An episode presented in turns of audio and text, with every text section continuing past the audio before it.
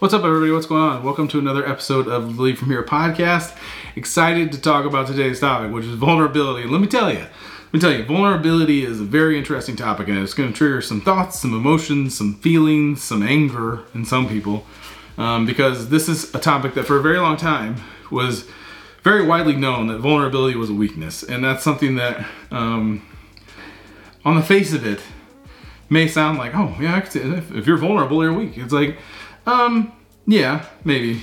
Um, but at the end of the day, when it comes to leadership, when it comes to leading people and leading situations, vulnerability is actually a strength that is this beyond compare, really, ultimately. Because if you think about vulnerability from a the lifespan of a career, right? Somebody's career lifespan, like if you look at a career span whatever you call that, like if you look at somebody's career, or you look at a company's lifespan, or you look at an individual's growth path, there's failures all everywhere, all the time. Like it happens.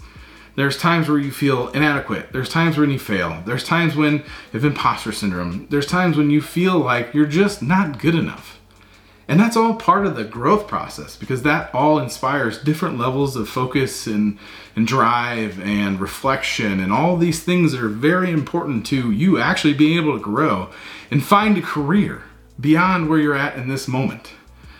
And I think that's that's where vulnerability stays at the top of my list when it comes to like, hey, if you're vulnerable, you will see growth in your people because you're sharing with them the times where you felt vulnerable. You felt like, hey, I'm not good enough. I feel like an imposter. I feel like a fraud. All those things are very normal and natural when it comes to your growth.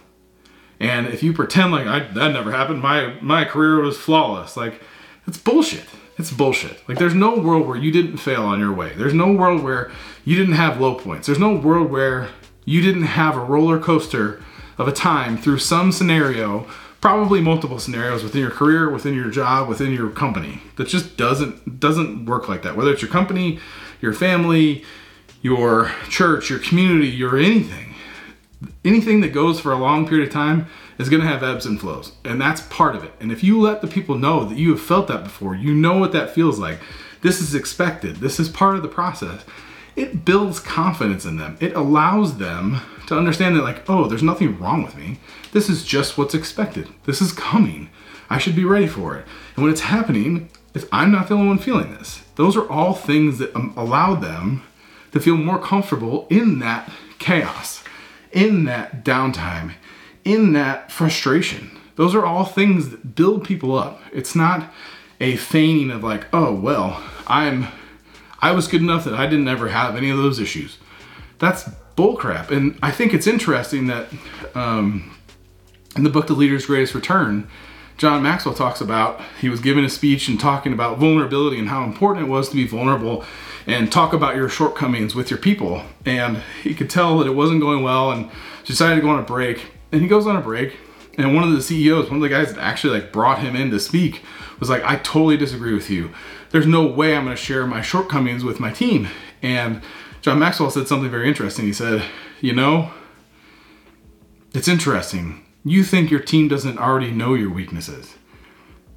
And I think that is that is so clear. Like they know. Like think about every boss you've ever had, any coworker you've ever had. There's no way that you that they went through life without you seeing like, oh, they're not good at that, or they failed. They failed there. They messed up. That's all. I failed. We all fail. That's part of life. So to pretend like that didn't happen, or to try and hide it, which you're not gonna be able to do if you actually have a job and work with people.